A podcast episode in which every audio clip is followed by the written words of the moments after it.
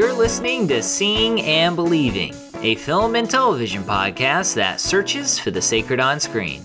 I'm Wade Bearden. And I'm Kevin McLenithan. With still plenty of time on our hands, Wade, I'm really looking forward to starting up another series with you this week.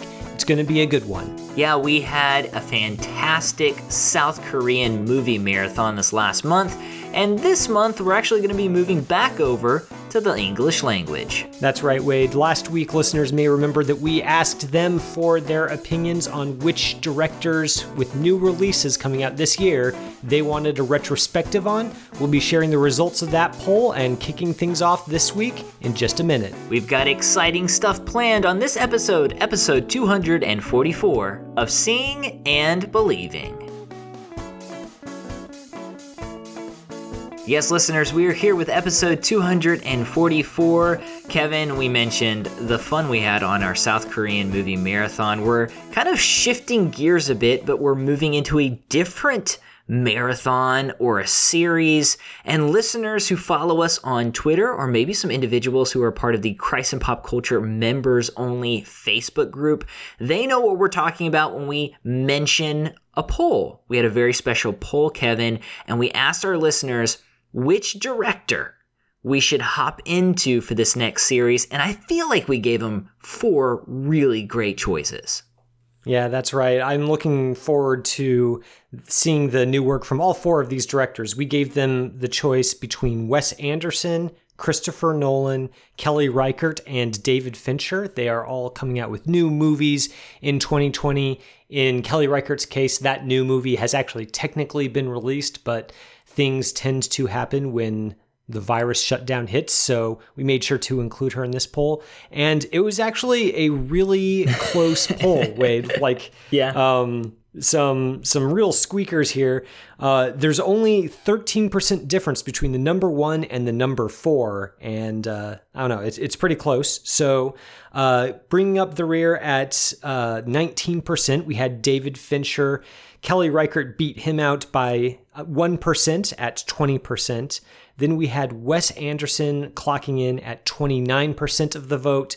And of course, maybe not to too many people's surprise, the blockbuster filmmaker Christopher Nolan won it with 32%. But here's the thing, Wade. While we were reading people's comments and defenses for why they were voting for this or that director, we, we ran into kind of an interesting problem. Yeah, okay, so there was a problem, Kevin. So many people gave us great reasons to pick all of these directors. So we had arguments for Fincher that were great, arguments for Kelly Reichardt that were great, arguments for Wes Anderson and Christopher Nolan that were great. And so we started thinking about this and we realized that as the host, we should also carry a little bit of weight. We carry some votes as well. People depend on us. Uh, so we went ahead and I, I don't know if people are going to feel stilted or what. We decided to change the rules up a bit.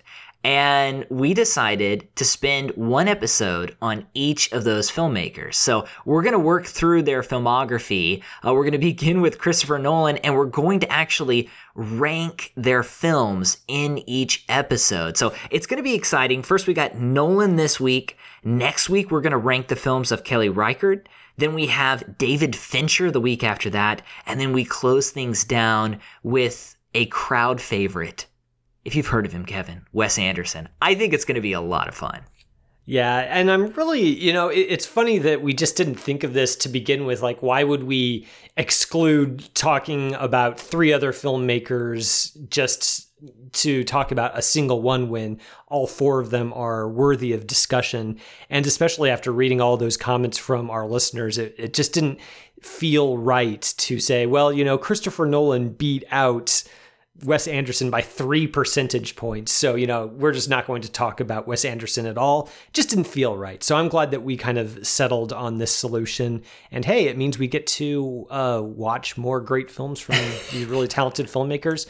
So I'm not complaining. Yeah, I mean, it is. It's like you said, we were we were talking about the poll, and we were like, hey, wh- why don't we just talk about all of them? And why didn't we think of this before? Why did we need to go to our listeners uh, and ask if you want to talk about these great filmmakers? They're they're going to say yes. They want to talk about all of them. They want us to, to you know rattle on about their filmography. So I'm I'm excited, and I think this episode uh, is actually especially exciting because we're talking about Christopher Nolan with Christopher Nolan's 11th film Tenet gearing up for what we hope is a July release.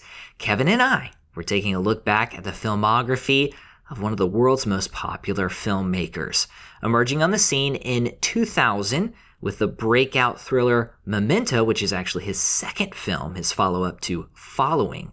Nolan firmly cemented his status as a twisty, psychological storyteller with a flair for the uncommon. After making the Al Pacino Robin Williams starring Insomnia in 2002, Nolan would be snatched up to reboot the Batman franchise, and well, the rest is history. So, what makes a Nolan film a Nolan film? We're going to talk about that. But for starters, Nolan enjoys a good technical challenge. He prizes large, bold images, and his films seem to shout, big screen.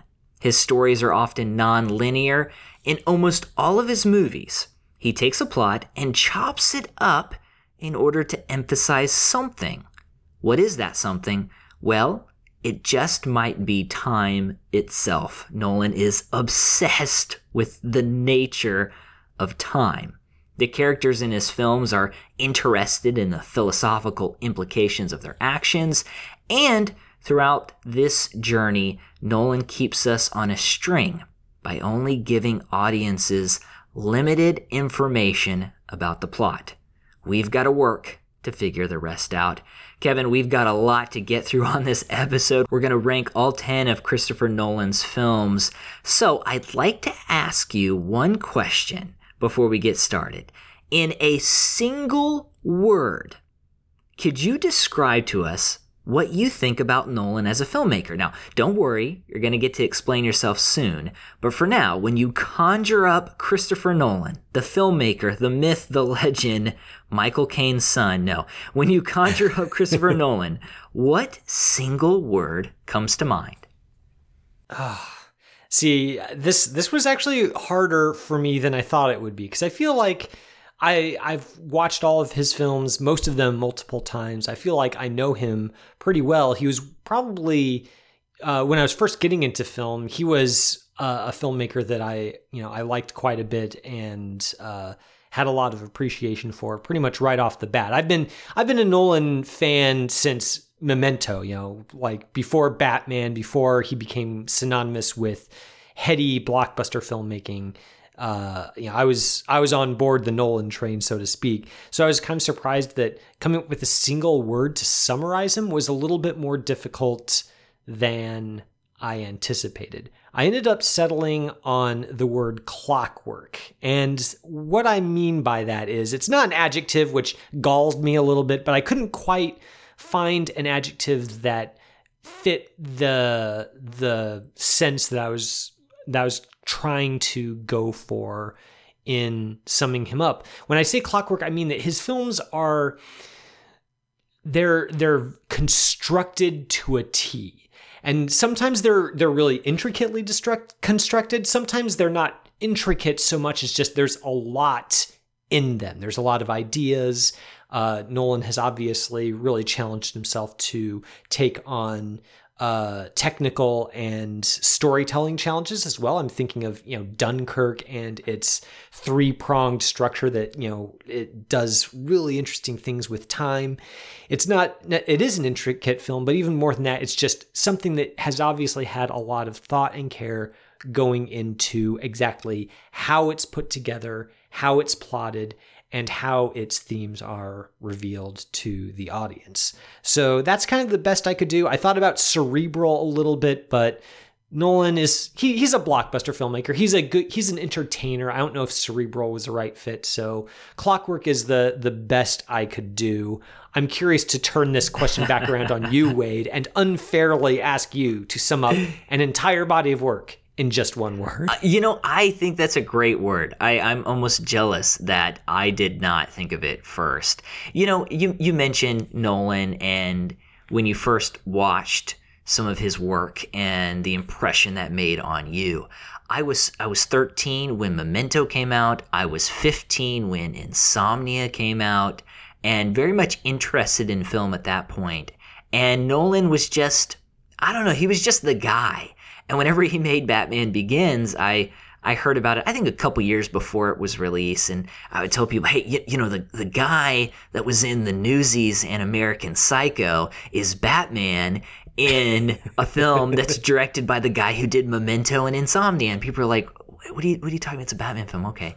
Uh, and just, just really excited about his work. And he, he, he infused this love of just of just cinema. And so I was trying to distill this down to a single word. And, and the one word I kept coming to was just excitement. And when I say excitement, it's a very personal reflection because Nolan makes me excited about cinema. Anytime that he releases a film, I get excited about what film can do and what it can mean and what it what it means to me and how it makes me feel whenever I watch his work. So excitement is uh, is a word to describe him, and hopefully I'll kind of work through that and some other words to describe him as we go through this list. Listeners, we're going to jump on in, and here's how we're going to do it to kind of save time. I'm going to start at number 10 and I'm going to work my way down to number 1. And as I name a film, Kevin will respond by saying where that film lands on his list. So, hypothetically speaking, my number 10 on Nolan's filmography could be his number one. Now it's it's not, but uh, we'll kind of work through it that way. And Kevin, my number 10 is actually Nolan's first feature film. It's from 1998. It's called Following. Now, Following is about a young writer who spends his day following strangers through the streets of London. He hopes to gain inspiration for his next work by observing these individuals one thing leads to another, and well, the situation becomes a bit hairy. I think this is a, a, a good story. I think this is an interesting story. Every once in a while, you'll watch something from Christopher Nolan and you're like, oh, there, there's there's a Hitchcockian flair there, and I think we get that in the following. I don't know if the characters are compelling enough for me uh, in this project for it to climb up my list, but I appreciate how it offers us a glimpse of Nolan's soon to be trademark flourishes. And I'm talking about the non-linear storytelling that he employs here, and then also these philosophical musings about the nature of right and wrong. And we're going to come back to that. But Nolan is obsessed with the decision making process. What makes something right and what makes it wrong? And he definitely explores uh, different moral philosophies. And it's fascinating to see in this picture, uh, this kind of gritty black and white feature, uh, these characters think through uh, what it means to make right and wrong decisions. So that's my number 10, Kevin, is following. Yeah, uh, I have following at number eight. And uh, I, I like this film. And I think what's What's interesting about it is, I guess, going back to your intro, you mentioned that one thing that Nolan, that you see in a lot of Nolan's work is the obsession with time, the way that he jumbles the chronology in his films, the way that his characters are often really focused on uh, the past or the the passage of time. Um, for me, I think one of the thematic interests that I that I see popping out at me in Nolan's films a lot is the theme of what you mentioned in your synopsis for following. The the the theme of right and wrong and how our moral sense is affected uh, by uh, the lies that we tell ourselves or perhaps the the ways that we justify our our actions to ourselves can shape not just our morality but also just ourselves as people it can uh, change our entire way of life depending on the the moral choices we choose and whether we're honest with ourselves about the way that we live and the choices that we make. And I think that following is working in a mode that I, I kind of wish Nolan would get back to a little bit more. It's it's a noir.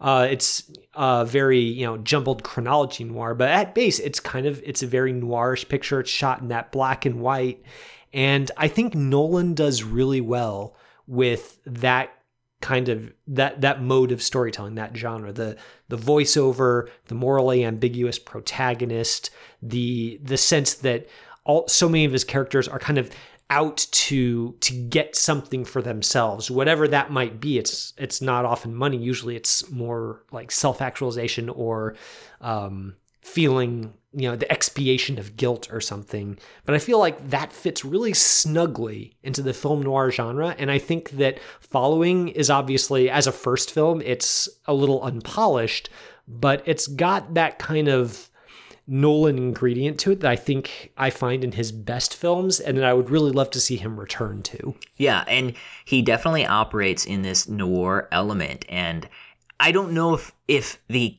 average film goer notices that or remembers that about him because he has gotten away from that a bit and and I'm cool with that because I, I like all of his films um, but it is fascinating to see him operate in that mode here in following. And it also uh, continues in my number nine film. And, and we're getting into we're getting into sticky territory because I really like all of these movies. So if I'm grading on a five star scale, everyone from this number nine up is at least four stars and above. I just really appreciate Nolan as a filmmaker. And number nine is the 2002 Insomnia. So this is a, a cat and mouse psychological thriller.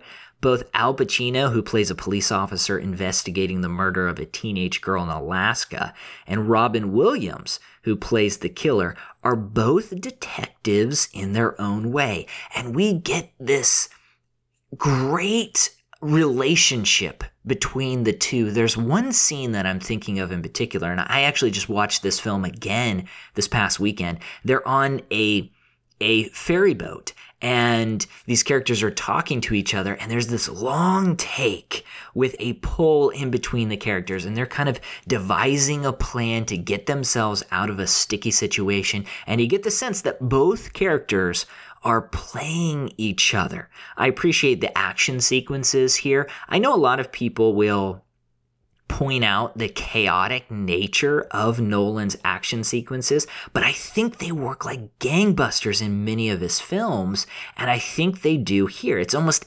anarchy in a sense. We get this great log scene where Al Pacino is chasing Robin Williams.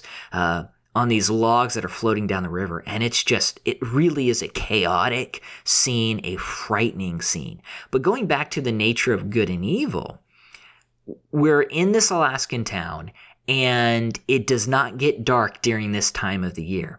And that seems to be a really good metaphor for the story. What happens when there doesn't seem to be any distinction between day and night, particularly with Al Pacino's character and Robin Williams? Now, you know that Al Pacino is a good person at heart, but he's made some morally ambiguous decisions. And he is forced to reckon with the fallout of those decisions. And at one point, he says, the ends justify the means, right? And for someone who's accused, as Nolan often is, of thinking with his head rather than his heart, he, he's very much concerned with exploring the dangers of utilitarianism. Uh, this moral framework of the ends do kind of justify the means, uh, if I'm putting it correctly. And we see him exploring that in this film and saying, no, that's actually not right. And we see that kind of carry over into other films, including um, The Dark Knight. But I really like Insomnia, but um, yeah, number nine on my list.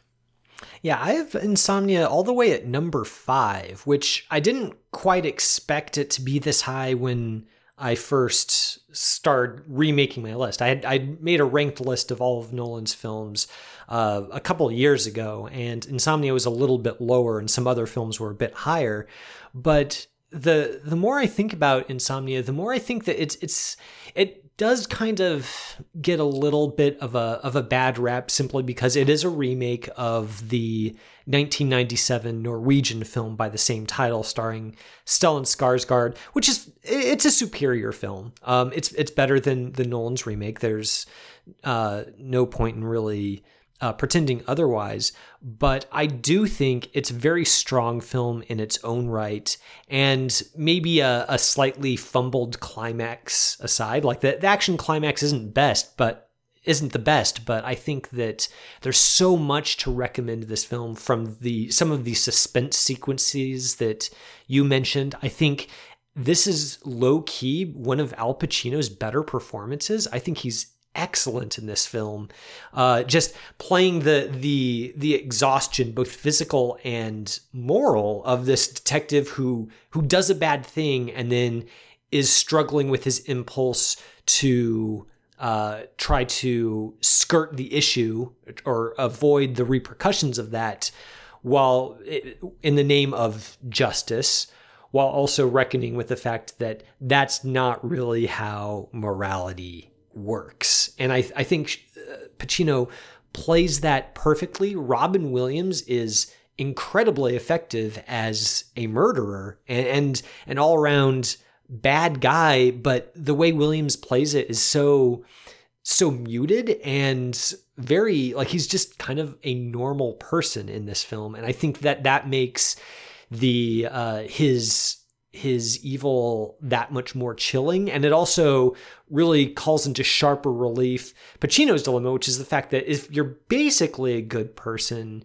can you kind of get away with doing a bad thing every now and then? Like, is, is, is there some way to finesse that uh, in a in a moral sense? And I think that's a really compelling uh, issue for Nolan to be bringing up in this film. And I think that it's one of his films that just kind of gets forgotten about, but that uh, a little unjust. I think it, it's really strong. Yeah, I, I think it's very strong, and you know, strong enough to help get him the job for Batman Begins.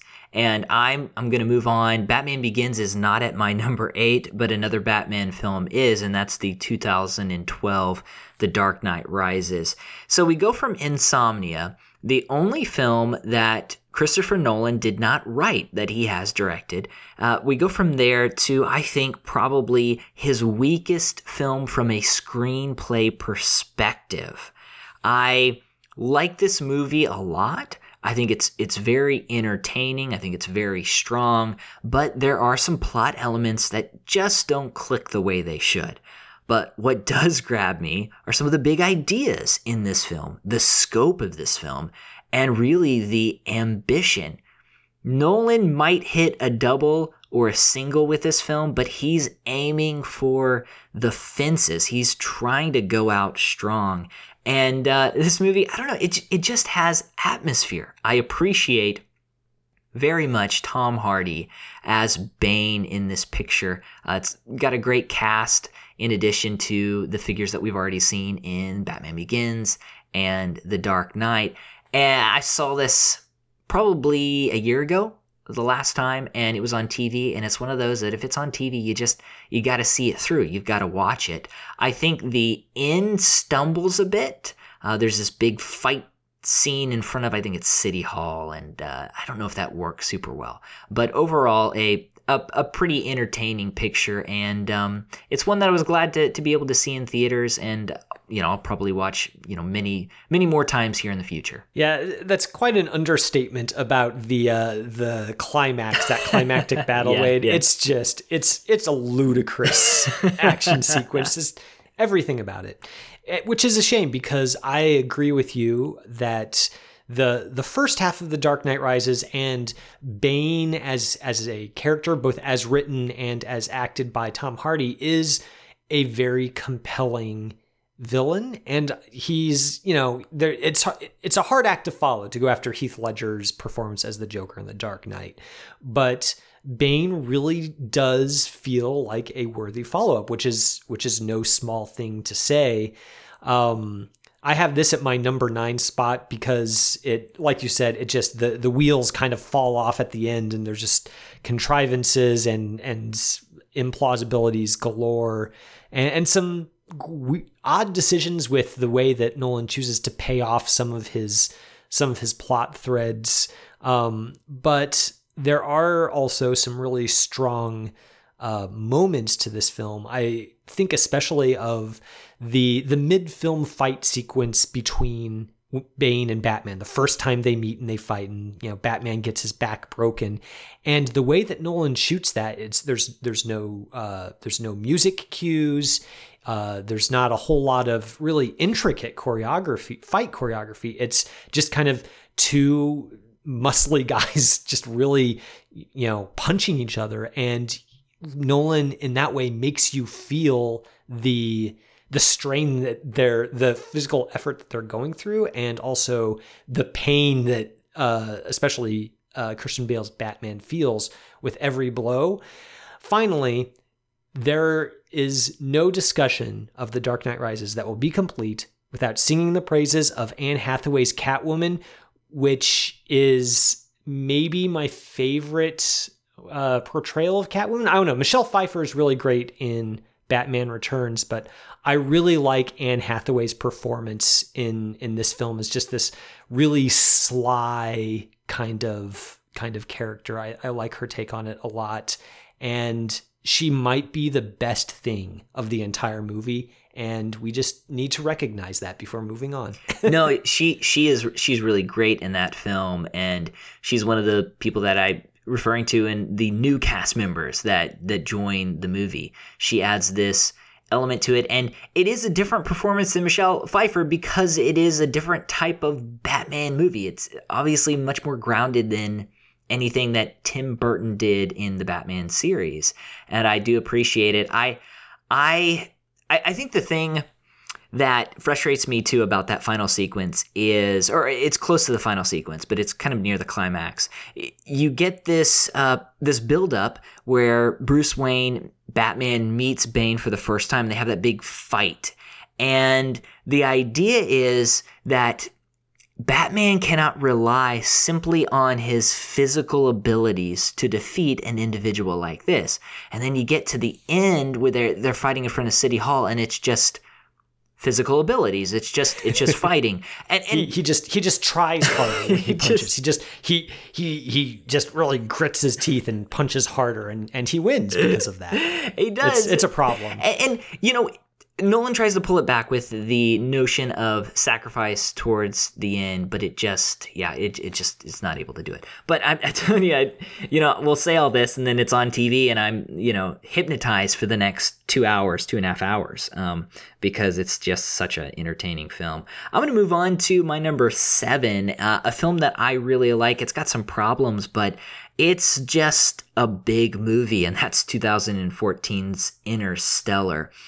Interstellar has its fair share of problems. Uh, Nolan's exposition heavy, uh, sometimes confusing plot lines gets the better of him here. He also feels the need to underline his thesis. There's a line by Anne Hathaway in the film, and she says, Love is the one thing we're capable of perceiving that transcends dimensions of time and space. Maybe we should trust that even if we can't understand it. I think I'm supposed to be saying that when I watch this movie. I don't think a character needs to tell me that. On the flip side, um, this is a beautiful film. This is a majestic film. And Christopher Nolan, I didn't mention this in the intro, but he relies as much as he can on practical effects. And you see that in this film. It really is something to behold. And as I'm thinking about this movie, I I'm really starting to believe that it's probably Nolan's least pessimistic film. Humanity figures it out. We've got problems, but we fix those problems. He really is trying to say something about love and how love transcends all and how love can and how love can correct uh, the past. And also saying that, I, I, think Matthew McConaughey's Cooper is one of the few leading characters, maybe outside of Bruce Wayne, who is not morally ambiguous to some extent. So it's saying something. It, it, it makes uh, Interstellar uh, an interesting watch inside of Nolan's filmography. Murph is a great kid. She's really bright, but she's been having a little trouble lately. She brought this in to show the other students the section on the lunar landings. Yeah, it's one of my old textbooks. She always loved the pictures. It's an old federal textbook. We've replaced them with the corrected versions, Corrected. explaining how the Apollo missions were fake to bankrupt the Soviet Union.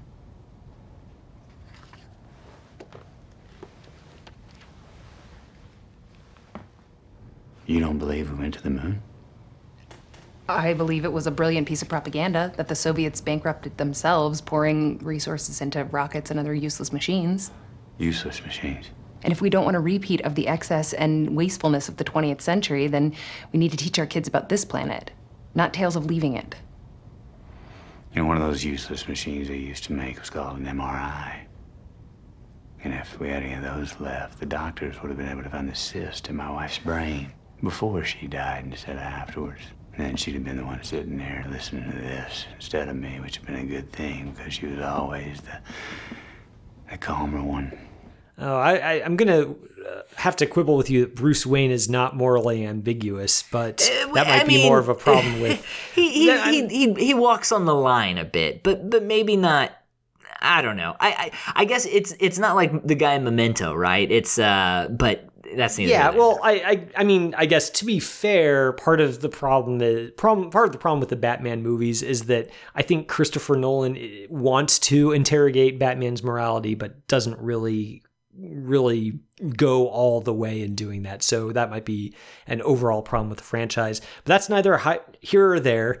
Um, I don't know. Maybe I'm just in a quibbling mood because Interstellar is all the way down at my number ten Wow. and it's it's the yeah it's the and it's the only Nolan movie that I I just think just doesn't work for me and this is it, it's it's a difficult thing to put my finger on why it doesn't work because there is so much uh, cinematic grandeur that Nolan marshals in service of the story. The soundtrack is is incredible. I think that there's a lot of a lot he does right with his filmmaking here, but it just left me cold and the obviousness of the way that he uh, lays out his themes, I just think is is a little amateurish.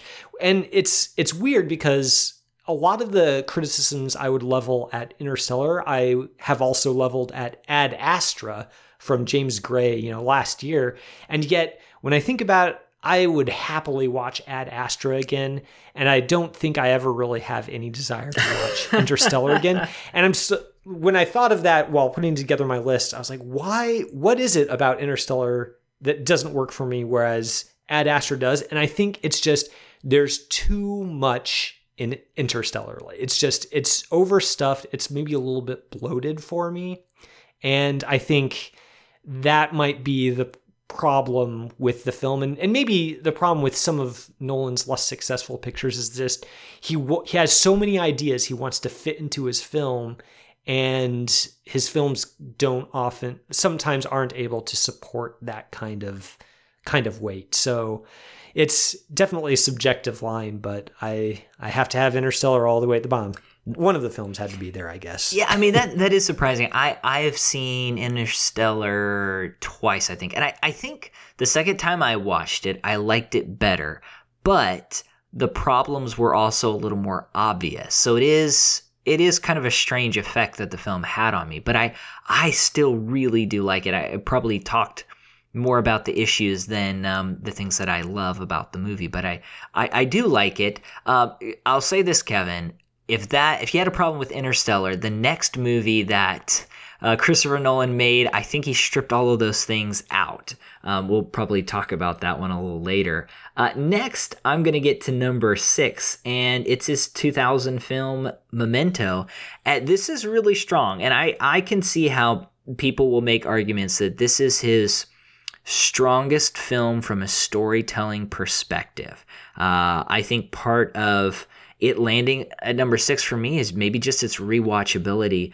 Uh, but like Inception, Memento is concerned with the way that we bend reality in order to escape trauma. And we were talking about that neo noir setting in some of his earlier films, and, and we get that here in Memento. If you were to unspool Memento's story, I really don't think it's all that complicated. But Nolan, through this non-linear storytelling, finds a way to chop up this film, to move this film around, and he emphasizes themes like regret and grief. And we see that same approach in many of Nolan's films, especially Dunkirk, a pretty straightforward story that's chopped up to help us understand the ideas he's working with. Uh, this is a fantastic film, and don't think me putting it at number six is any indication that it's weak at all. It is a really strong picture. Uh, so, number six, Memento. Oh, wait. Oh, where am I? Somebody's bedroom. Oh, must be her room. But who's she?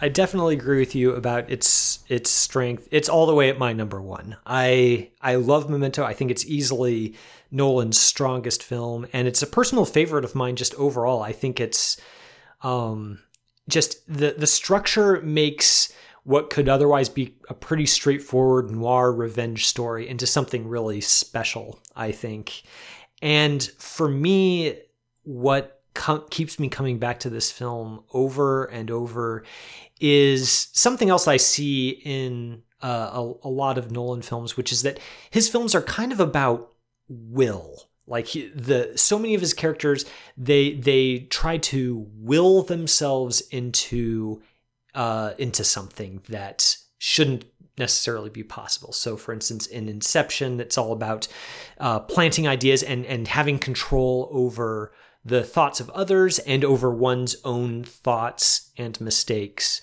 Uh, in The Prestige, there's this whole uh, theme sur- surrounding the idea of becoming the best at what you do and have achieving mastery over your craft is something that you achieve through sheer focus and nothing is more important than achieving that kind of mastery. And I think Memento it maybe represents the fullest fruition of that idea, which is the the fact that this protagonist that we follow throughout the entire film, we slowly come to realize he's willing to do anything, even lie to himself and even live a lie if it means that he he gets to be happy.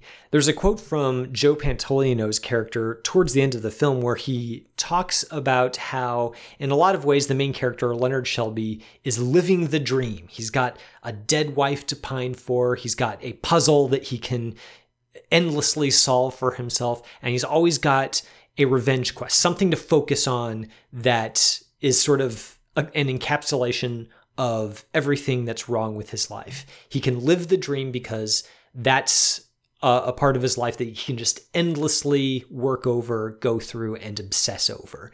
And in the world of this film, that's that's living the dream. That is exactly what so many of Nolan's characters want is just to be able to shape their reality to the point where their pet obsessions are the only thing that matters. And I think the way that Memento is able to treat that subject in a way that is both very stylish and very interesting just from a storytelling and filmmaking standpoint, but also there's an undercurrent of tragedy that develops uh, over the course of this film. And having watched it as many times as I have, those undercurrents of tragedy grow stronger and stronger with every with every viewing. This is essentially a story about a man who lives a lie willingly because that's the only way he knows to be happy, and it's uh, it's a really great, interesting, moody thriller. Yeah, and it's it's really fantastic how it explores the idea of revenge, and you're you know you mentioned this how revenge obviously it, it doesn't give us the the need that we want um, but the pursuit of revenge feels good and so what this character does is this character just pursues revenge endlessly in order to capture that feeling. And when he's let down, he just starts the process over. And um, yeah, just a fantastic film. And um, yeah, what a great. I mean, you watch this and you say, yeah, we know why Christopher Nolan became such a big deal after this film uh, because of how well crafted it is. Listeners, that is the first half of our Christopher Nolan walkthrough. Kevin, I kind of feel bad uh, because I made you spill the beans on your number one film already, but you're going to have a chance to go first next week. So hopefully, I don't know, you'll return the favor. Yeah. Yeah, no, it, it's totally fine, and I I'm always happy to exhort you to bring Memento higher in your. So hey, it, we we do this next week. Memento will probably be higher. I don't know. It's just it's the way that the wind carries us from week to week. Listeners, we'll be back in just a moment. We're going to talk through the rest of Christopher Nolan's films. I think you're going to enjoy it. Don't go anywhere.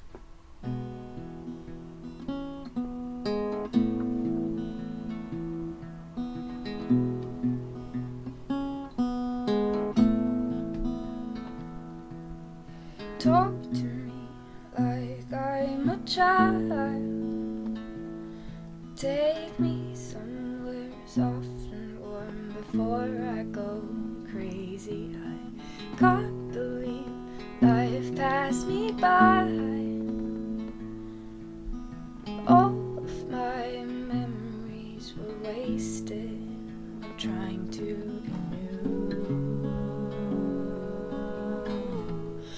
Can't believe that you let me grow out of my skin. Where to begin? I thought that my heartbreaks would mean something more than just passing time. So I made up my mind. I'm just as unfulfilled, wearisome, bored as before.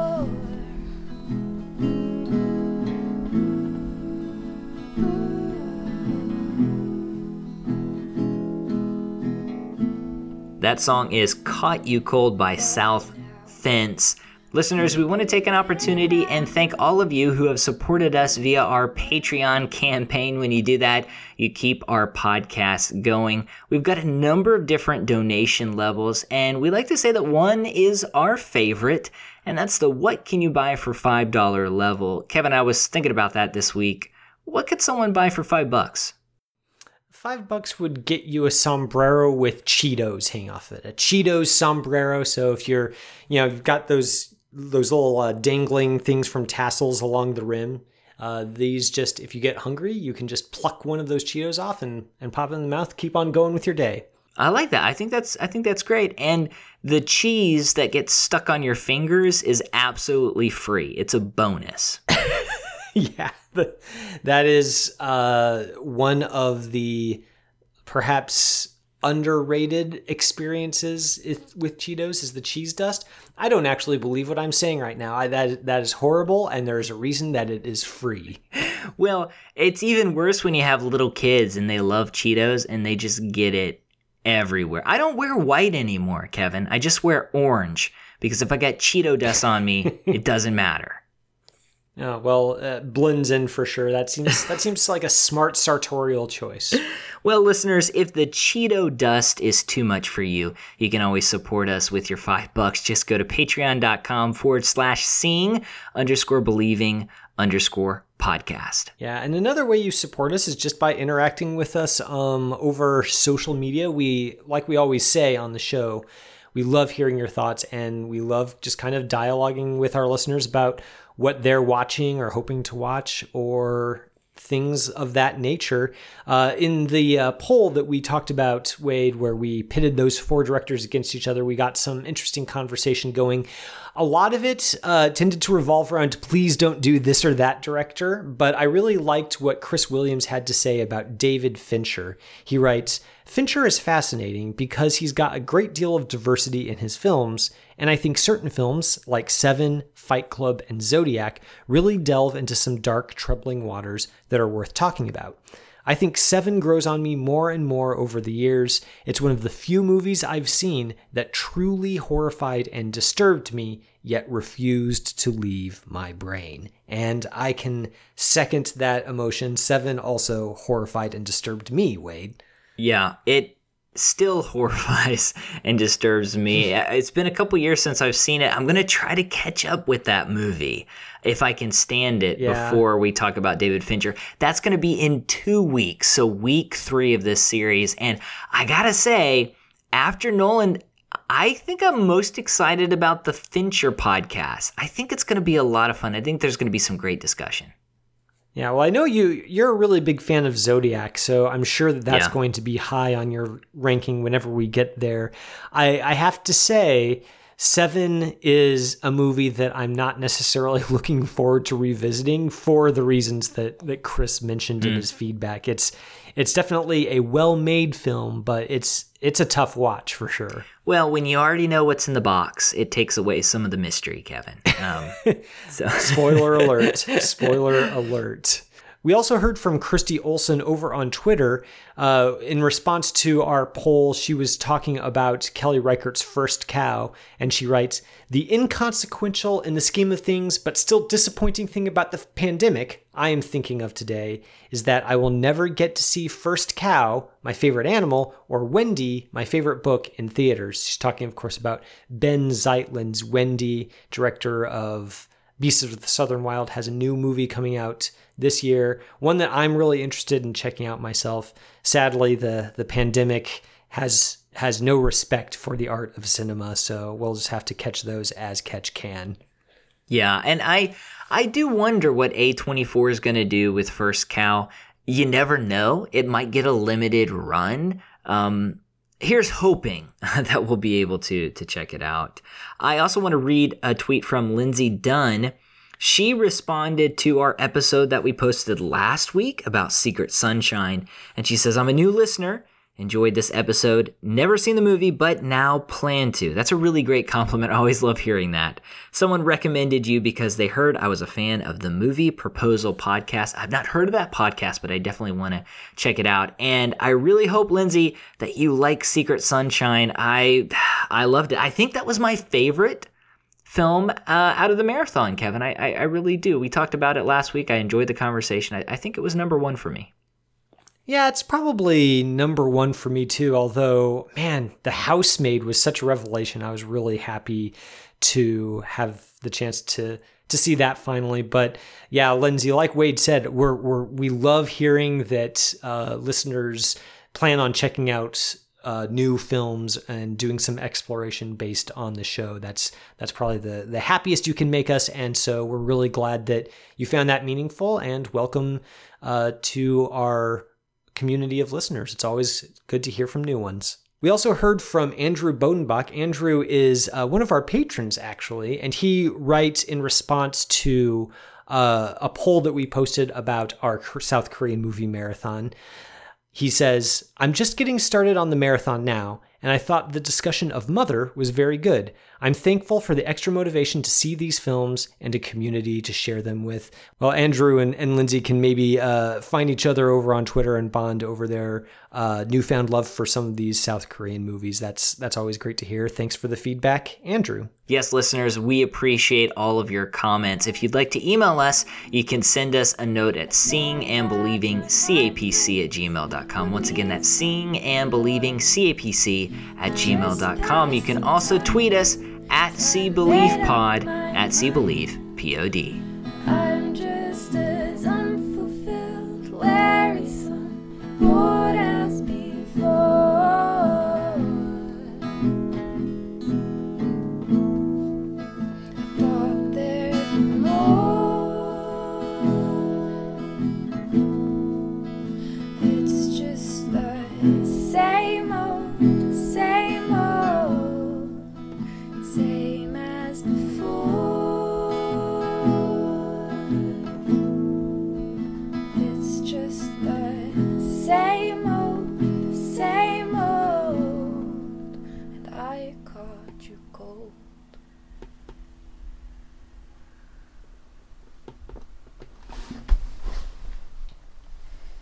Kevin, I don't know if our last segment was a dream within a dream because you put Interstellar at number 10. Is, is that right? Or, or is it just a memory that's somehow embedded deep into my subconscious? Uh, I'm, I'm going to have to give you a, a top and you can spin it and see if it tips over. Spoiler alert, it is going to tip over because this is reality. And yes, Interstellar is all the way at the bottom. if this is reality, why am I seeing double? That leads me to my number six. that was terrible. My number five, I should say. Uh, so, my number five, Kevin, as we move forward in our Christopher Nolan countdown, is the 2006 film The Prestige. This is a story of two rivaling magicians, Kevin, and uh, it's best understood, I think, as an examination of obsession. What will we compromise uh, to get ahead? I still remember going and watching this movie in theaters and not necessarily feeling like my mind was blown, but just kind of enjoying or basking in the twisty storytelling here. It's a film that I like to revisit. I I really do appreciate the prestige. And this also brings to mind one aspect that I love about Nolan's work. We all know that Nolan is a champion of the theatrical presentation. He wants people to come together in a big room and watch a film on a big screen. His films are also communal in that they generate a lot of conversation. And that struck me probably more than ever with the prestige and the great conversations that I had after I watched that film. And not all the conversations are, well, let's figure out the plot, let's figure out the details. Uh, but many of the conversations were about some of the themes and, and some of the ideas. And so uh, that lands uh, prestige at number five, a film that I really do like. Uh, I really like it a lot as well. I have it at my number three spot, and uh, I just I I think that in a lot of ways this is uh, one of Christopher Nolan's best movie or best movies. I mean, obviously, since it's at my number three, it's it is one of his best. There are certain aspects of the Prestige that I think he simply never topped. I like that in terms of the film's structure, it kind of mirrors the the film's thematic aspect. Like watching The Prestige for the first time is a lot like watching a magic trick. You you're not quite sure how Nolan is able to keep all these balls in the air. There's, you know, flashbacks within flashbacks. There's uh, you know, there's disguises, there's, you know, doubles, there's all sorts of stuff going on in this film. It's very complex from a structural and a narrative standpoint, and yet you don't feel as lost watching this as you do like something like Inception. It's it's so tightly constructed, and Nolan seems to have such a, a sure grasp of what he's trying to say in his story of these two magicians who are uh, trying to outdo each other and kind of outdo themselves, sometimes literally, uh, that it is a, just a really strong example of what Nolan, when he's on his A game, can really do with his very cerebral, thinky, um, complex narratives. I would have this film maybe at my number two, or maybe even my number one, if it weren't for the subplot with Scarlett Johansson's character, which is just it seems a little bit underbaked and in a film that otherwise seems to have a very uh, nuanced very uh, clear role for the women in its story. I think of the uh, visual metaphor of the birds i- over the course of this film the birds in cages the birds used in magic tricks the birds that uh, that sacrifice themselves for the magician's craft in this. So it's disappointing to see that uh, Scarlett Johansson's character is just it doesn't seem like Nolan really quite knows what to do with her in this picture, which is a shame because the rest of it is just so excellent. Yeah, her character feels very uh, cold, uh, very clinical. Uh, it's a character that's written in, but not necessarily explored. Uh, but yeah, I really like what you have to say about the Prestige. It's just a, it's just a tight film, and so many elements work well with this movie. My number four is actually the film that preceded the uh, the prestige on Nolan's filmography, and that's 2005's Batman Begins. And I think the reason it landed on number four is partly just because I really do love this movie. I think it's an entertaining picture. I'm a big fan of Batman, and uh, it just seems to do a fantastic job of weaving together all of these Batman mythologies. And it's it really is a wonder how Nolan put together this film. Now, when we think about the Batman franchise, we usually think of first uh, The Dark Knight, and and that is the better film. But Batman Begins is something that really set this character on the right course, and we're used to origin stories now. This is the first Batman movie, the first Batman film to actually show his his origin, and I recently heard this. I didn't actually even think about it, but the title card doesn't actually show up until the end of the movie because that is where Batman begins. And each of the Batman films in this series use the title as a description of what happens or what becomes Batman's reality at the end of the movie. He becomes the Dark Knight at the end of The Dark Knight. He rises at the end of Dark Knight Rises because he does become that symbol. And here he begins. This is just a fantastic story. I like Liam Neeson here as Ra's al Ghul, and uh, everything just pretty. It just clicks, and um, it's one of those movies that I watch over and over again because it's it's just a lot of fun. Always mind your surroundings. Ninjutsu employs explosive powders. As weapons? Or distractions. Theatricality and deception are powerful agents. You must become more than just a man in the mind of your opponent. Who is he? He was a farmer, and he tried to take his neighbor's land and became a murderer. Now he is a prisoner. What'll happen to him? Justice? Crime cannot be tolerated. Criminals thrive on the indulgence of society's understanding. You, you know, when you were saying your your synopsis of this film, you said this is the first. This was the first time in movies where Batman's origin story was revealed. And I was like, that can't be right.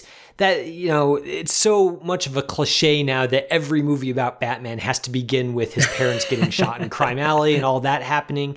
But then I remembered, no, wait, that's something that happened after Nolan, where it kind of became a cliche to have these superheroes where every single time their their franchise was rebooted, we had to sit through their origin story again. But that wasn't the case back in 2005 with Batman Begins. And I think about that opening sequence that we see in this film of Christian Bale's Bruce Wayne. He's kind of uh, off finding himself in, in in kind of this grimy village. He's scrapping for his food. He's getting in fights. He's unkempt. He doesn't look like the billionaire playboy that we're all expecting. And Nolan very very wisely kind of just throws us into that sequence. There's no real uh there's none of the window dressing that we at least at the time that the movie came out that we kind of expected out of superhero movies. There wasn't really any fanfare. There wasn't any sense that okay we're going to sit down for a good time with a comic book movie. It was just a very matter of fact uh, sequence of a guy in a grubby village who gets in a fight. And that's really it. And the way that nolan builds on that into now what has kind of become a cliche, sort of the gritty superhero film, is a lot like the origin story thing, in that we're like, oh, you know, another one of these.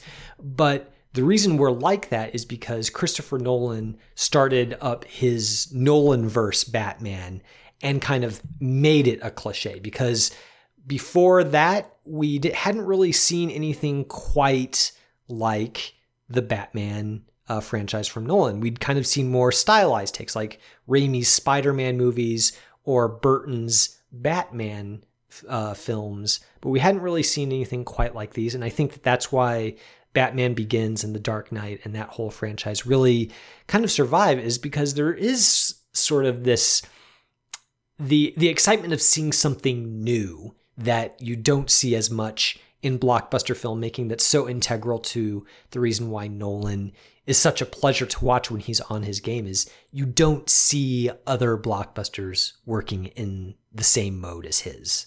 Yeah, and I mean, it really kind of boils down to uh, a simple question: What would it be like to see Batman in our world today? Not a stylized world, not a comic book world, but just our world. And I think he, I think he really does nail that. And I'll have some things to say about the Dark Knight whenever it, pops up, but uh, just, just the use of practical effects here in this superhero film. It just it, watching it, it just feels night and day from any of the MCU movies. Uh, it's it's just really kind of it's kind of strange. Uh, Kevin, I'm going to move on to my number three, and in my opinion, I think number one, two, and three, I think they're all five star films. I really really like them, and uh, I could probably switch them up any day of the week. Listeners who heard my uh, 10 or 11 through 20 uh, best films of the decade podcast episode that we had for our Patreon listeners uh, know that I had Inception in my top 20. And uh, that's my number three here, though it, it could be number two any day of the week. I just finished watching this film today and it's just so entertaining. But what struck me on this viewing with Inception is the idea of reality. And if we're thinking about how individuals bend reality. Uh, we see that in Memento. We actually physically get to see how reality is bent in this dreamscape. And I think one of the questions at the heart of Inception is what what is the nature of reality? And is reality what we make it out to be? What happens when we try to bend reality to our will? And can we just choose a reality to live? And in that, we see the dangers of this godlike ability to conform the world to our liking. And if we're talking about morally ambiguous characters, Leonardo DiCaprio's Cobb is a morally ambiguous character. He has a desire to get back to his family, but the things that he does in order to achieve that um, are gray at best.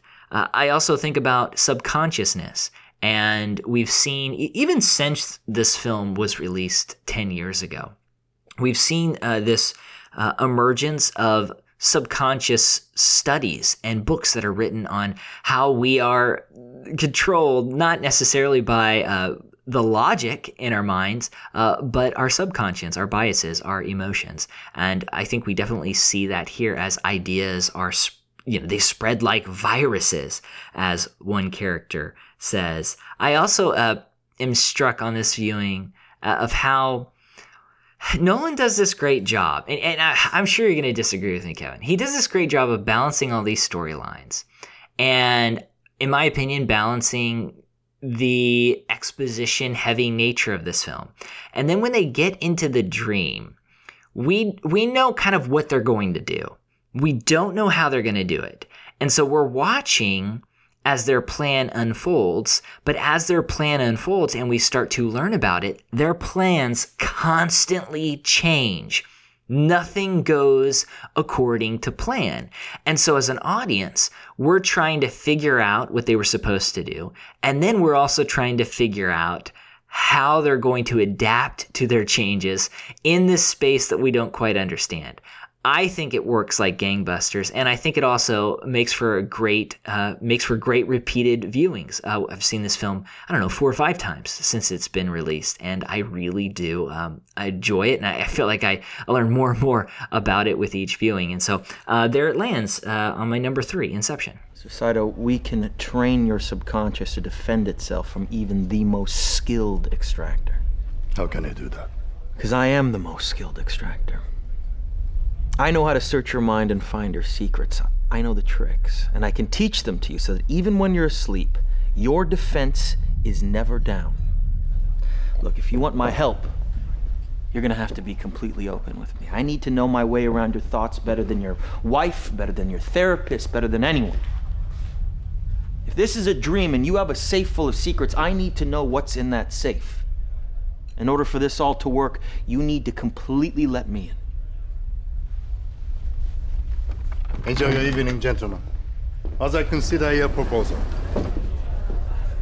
Yeah, Inception is one of the films that I talked about uh, earlier when when I said that some that I had rated up higher uh, slipped a little bit when I revisited them for the purposes of this episode. And yeah, Inception is one of those. I, I still think that it more or less holds up. This the, it's still fun to kind of get lost into this incredibly intricate world of you know dream heists and kind of revisiting the the establishment of the rules can be enjoyable. I I think this time around though the all of that exposition really seemed a lot more indigestible to me this time around. I, I found myself growing impatient with just how much Nolan is obliged to stipulate on this on this reality simply so that the rules are in place so that later action will have some stakes and, and make some sense to the audience. And I, I just think that that's not that's not really where the heart of the story is. The heart of the story is kind of watching Cobb try to be reconciled to his past mistakes, his own failings, and his desire to uh, kind of make sense of his reality a little bit more. Um, and that I think maybe gets drowned out a little bit by all of the the the heist mechanics. It just it seems like Nolan is less interested in the heist story and more interested in the the human story. Essentially another memento only with it with dreams instead of short-term memory loss. I think though that he just he doesn't manage the balance between making this intricate plot sensible to the audience while also uh, delivering on those thematic interests. So it did slip a few spots for me. I think I have it at number seven now, down from number four or five on on my earlier list. So Seven. it's still a good film. I still, yeah. I I mean, I it is what it is. I still like a lot about it. I love. I still love that middle uh, set piece with the shifting gravity fight in the hotel corridor, that is still even with all you can do in with special effects movie making today, watching that sequence is as thrilling as it was the day that I saw it 10 years ago. It's just so it's so well choreographed. The the trick that Nolan pulls with the uh, rotating set. Uh, I, I, there's a featurette you can watch out there about how they actually shot it. That's incredibly interesting, but it holds up. A lot about it holds up. It just didn't hold up quite as well as I wanted it to. Yeah, I mean, I, I disagree on that expositional stuff, but I mean, yeah, just watching that set rotate and once again, his emphasis on practical effects just adds a tactile nature to that scene you would not get with with CGI. And I, I think there are a number of different films on this list that rank in the top 10 of, of personal movie going experiences. If we're talking about best best experiences in the theater because we haven't been able to go to the theater lately, this is one of those that's up there. I just remember uh, just uh, almost grabbing my chest throughout this, you know, last third because of the nature of the story and because of the way that he weaves together four different storylines at once. I mean, it's just yeah, so it, it, works for me. But um, yeah, it's a it's a great film. My number two actually was in my top ten of the decade. Like I said, I could probably switch this with uh, with Inception and be fine, but uh, it's Dunkirk. And I've talked about this film. We reviewed the film on our show. I mentioned it in my top 10. Listeners can kind of go back and, and, and listen to what I have to say about that. Uh, this is a film that shows how versatile Nolan is as a filmmaker. Uh, he can do heavy exposition. In my opinion, he does that mostly well. Uh, he can also do wordless poetry, and I, I think Inception um, would be the former, and Dunkirk would be the latter. This film also highlights what I think Nolan is exploring in every one of his films, and I don't know if if people necessarily um, get this or will get this, but it just kind of sticks out to me. And I think he is a filmmaker who is interested in what it means to be virtuous. So if we're talking about virtue, we're talking about courage. We're talking about sacrifice. We're talking about morality. We're talking about love. We're talking about hope. And we're talking about justice. And those bedrock themes are all apparent in his movies. In particular, we, we learn about courage and sacrifice here. Uh, we've mentioned this a number of different times. I know that one of the criticisms that's leveled at Nolan uh, is that his characters are more chess pieces for the story, and and, and possibly that that that could be the case. Uh, but these stories do gen- generate human emotion, and I think he really does nail that here in Dunkirk. If we're talking about what's a what's a perfect Nolan film, Dunkirk might be perfect in every single way, in every single aspect, and um, it's one of those that uh, you know I've talked a lot about. I won't go on and on about, but it is my number two. Yeah, this is at my number two as well. You know, uh, it's sad that a movie like Inception has to slip, but movies like Dunkirk and, and Insomnia benefit because they shot up in in my ranking as a result of that. I think Dunkirk has really sneakily uh, improved in in my opinion since I saw. It. I liked it quite a bit the first time I saw it, but as time has passed, I've just come to respect more and more just how well Nolan orchestrates the shifting between the different uh, uh, storylines in Dunkirk and the way that he's able to do so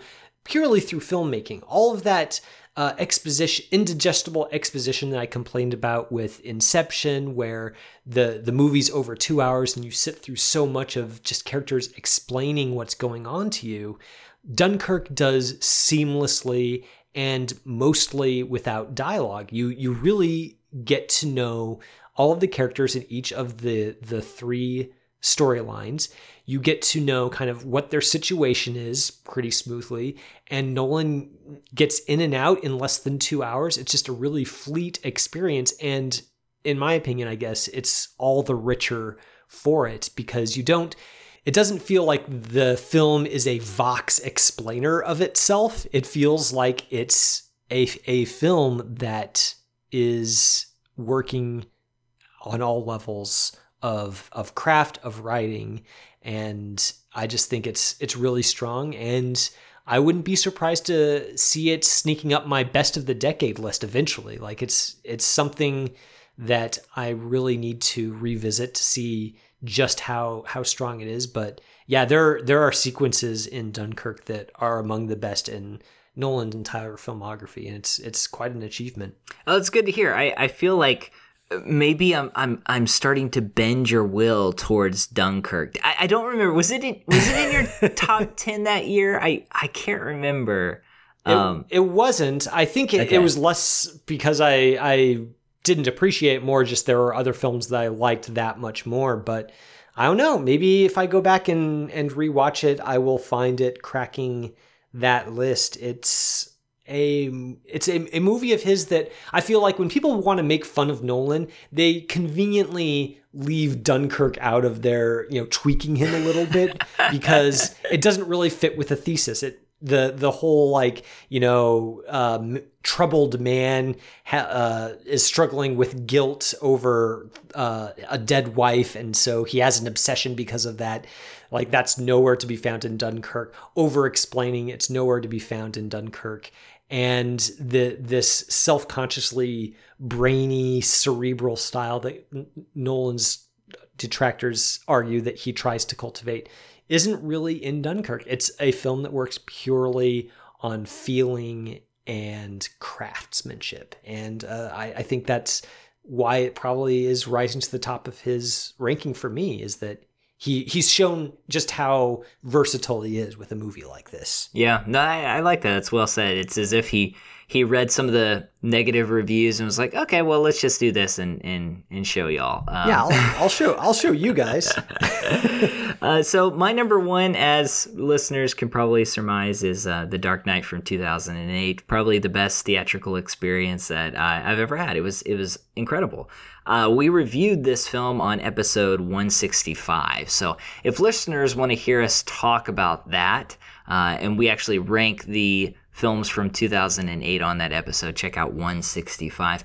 I was thinking about the two quote unquote climaxes of the film. Uh, the first one is when the two ferry boats are faced with the decision of you know should we blow up the other one and uh, one's filled with convicts and one is filmed with just uh, people from average people from the city uh, and batman's chasing the joker so that's kind of the first conflict and uh, the first climax and then the next is uh, when Two Face has Commissioner Gordon's family. So I don't know if you if, if a screenwriter would say, well, there are two climaxes, but th- those two kind of work really well if you're talking about the big moments towards the end of the film.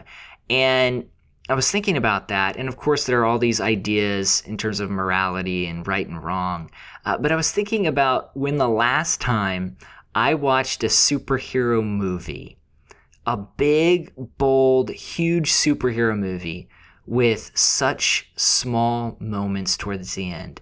You know, aren't these huge fight scenes? Uh, not a lot of CGI. It, it's it's more character driven, uh, and you get that in The Dark Knight. I really do appreciate this film. I like it a lot, and um, it just it goes back to what we were saying about the Batman films and how just different they are. And now it feels like it's the norm, but it really was groundbreaking whenever you know whenever it happened.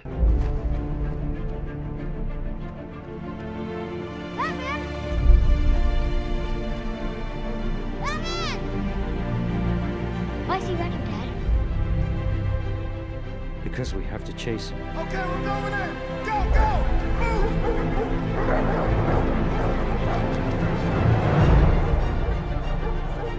He didn't do anything wrong. Because he's the hero Gotham deserves. But not the one it needs right now.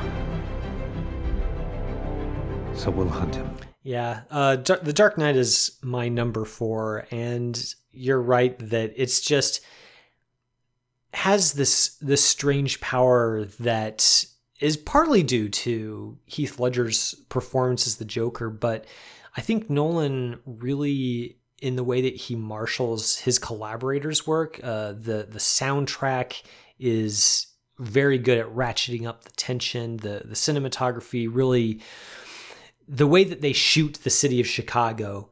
Uh, and, and, as a Chicago resident, you know, I, I, can maybe be permitted to be a little bit of a fanboy here, but I, I love the way that Chicago is shot in a way that it does seem recognizably real world. It, it, if you know Chicago, it's you recognize landmarks, but it's not.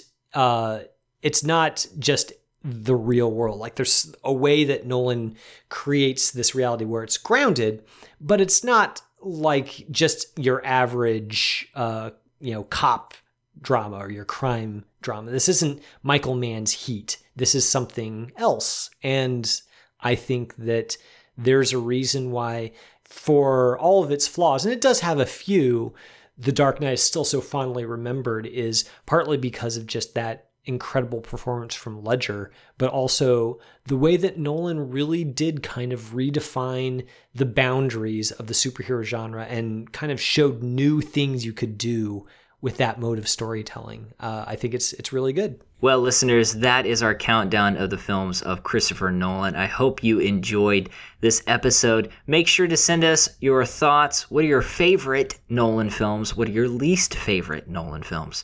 Once again, you can tweet us at SeeBeliefPod, at SeeBeliefPod. You can also email us, seeing and believing, CAPC at gmail.com. Kevin, next week, I'm excited. We're talking about the films of Kelly Reichardt. I, have got a couple to see and maybe one or two to rewatch, but I think that's going to be a fun episode. Yeah, there's of all the directors that we are are talking about uh, in this series, Reichardt is the one that I'm most looking forward to revisiting her work. Um, there's a lot of good stuff in there so it'll be it'll be fun. Yeah it's going to be exciting. Listeners do not forget about next week's episode. It's going to be a good one. Thank you for listening to this week's episode. It's brought to you by our patreon supporters. And christandpopculture.com our producer is jonathan clausen who every week helps us to search for the sacred on screen. I'm wade bearden. My co-host is kevin mclenithan and until next time this is Seeing and Believing. We'll see you later. You have been listening to Seeing and Believing, an official production of the Christ and Pop Culture Podcast Network. Please rate and review the show in iTunes and check out our other shows at christandpopculture.com slash network. Theme music by Alexander Osborne and Lindsay Miz, used under Creative Commons License 3.0.